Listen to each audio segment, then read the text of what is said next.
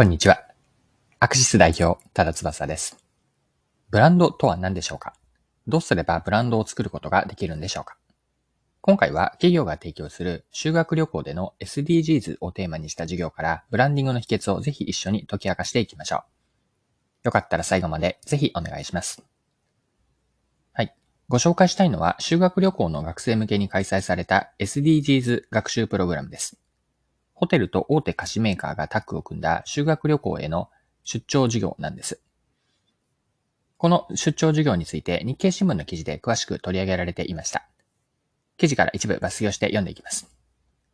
東京ディズニーリゾートに隣接するシェラトングランデ東京ベイホテルが菓子メーカーや流通大手を巻き込んだ修学旅行向けの学習プラグプログラムを4月に始めた。プログラムに参加しているのは、ロッテやカルビー、イオン、モスフードサービスの大手4社。食にまつわる大手企業の中から、イベントなど同ホテルと関係があった企業を中心に協力を募った。各社は SDGs 関連の部署の社員などで、無償で講師として派遣している。授業は13日までに5回実施した。はい。こちら日経の2023年6月30日の記事からの引用です。では、この SDGs をテーマにした修学旅行での授業ですね。こちらの気になる中身、詳しく続けて記事から見ていきましょう。また読んでいきますね。6月13日に初回の授業を実施したロッテは、1時間の授業中に SDGs 関連で計5問のクイズを出題。CO2 の国別の排出量や児童労働のないカカオ豆の調達を目指す同社の取り組みなどについて取り上げた。講義後は参加生徒からの質問を受け付け、どのように食品ロスを減らせるかなどの質問が上がった。同じく13日に授業を担当したカルビーも、ポテトチップスに使うパーム油の調達について映像を交えて紹介するなどした。この日は修学旅行で宿泊中の愛知県豊田市立伊里中学校の3年生の生徒153人と教員らが授業に参加。およそ半数ずつがロッテかカルビ、いずれかの授業を受けた。学年主任の教諭は参加の狙いを外部から刺激を受け、自分たちの地域の課題を見つめ直す機会にできればと考えたと話す。修学旅行後には双方の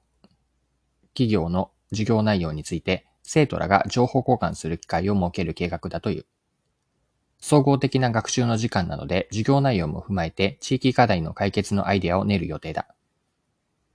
授業に参加した生徒は、大企業は国外には目を向けて取り組んで、国外にも目を向けて取り組んでいると知って驚いた、と話す。リサイクルなどに関心があり、まずは自分の簡単なことから取り組んでいきたい、と振り返った。はい、以上記事です。それではですね、この企業による修学旅行での SDGs の授業から学べることについて、この後後半のパートに入っていくんですが、後半では学べることを掘り下げていきましょう。今回の事例には、マーケティングでのブランディングの観点で示唆があるんです。そもそもブランドとは何かから言語化していきましょう。結論から言ってしまうと、ブランドとはお客さんからの好ましい感情が伴った商品やサービス、または企業のことです。好ましい感情が伴っていると。で好ましい感情とは、例えば好きとか共感、満足感、誇り、憧れ、応援したい気持ち、こういった感情というのを好ましい感情と指しています。こうした感情が深いほど強いブランドなんです。で、ブランドは足し算で表現ができると思っていて、つまり、ブランドイコール商品プラス好ましい感情、商品プラス感情イコールブランドであると。こんな表現ができるんです。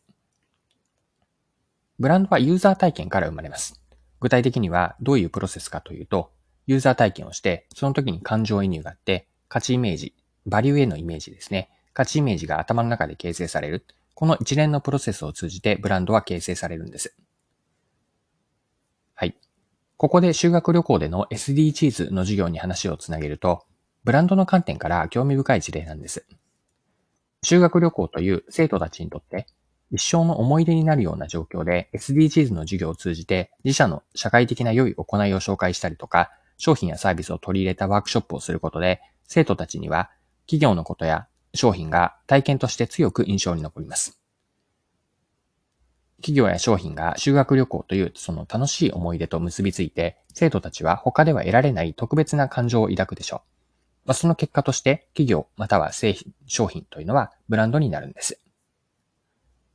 で、今回のこの事例から学べることを一般化してみたいんですが、一般化すると、ブランディングではユーザー体験をいかに良くするかが重要であるということなんです。自社の商品、サービスが日常的に使われるものであったとしても、非日常的、非日常感を演出することで特別な体験を提供できないか、これを考えてみると新しい着想が得られるでしょう。ブランドはお客さんが商品やサービスの背後にある物語性であったり存在意義に触れて良い体験を通じて感情移入が起こることで作られます。商品や企業への良い価値イメージが形成されることでお客さんの心とか頭、心の中に出来上がるんです。はい。そろそろクロージングです。今回は企業が提供する修学旅行での SDGs の出張事業、こちらを取り上げて学べることを見ていきました。最後に学びのポイントを振り返ってまとめておきましょう。今回はブランドの視点で掘り下げてきました。ブランドとは何か？ブランドとはお客さんからの好ましい感情が伴った商品やサービス、または企業です。好ましい感情とは、好きとか共感、満足感、誇り、憧れ、応援したい気持ち。こうした感情が伴っているものが商品や、伴っている商品やサービス、あるいは企業がブランドなんです。ブランドの作られ方というのは、起点になるスターティングポイントなのはユーザー体験からです。ブランドはお客さんが商品、サービスへの良い体験、良いユーザー体験を通じて感情移入が起こって、価値イメージが形成されることで、結果としてお客さんの頭とか心の中に出来上がるんです。よって、ブランディングはユーザー体験をいかに良くするかが重要です。自社商品が日常的に使われるものであったとしても、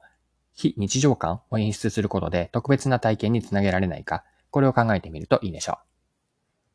はい。今回も貴重なお時間を使って最後までお付き合いいただきありがとうございました。それでは今日も素敵な一日にしていきましょう。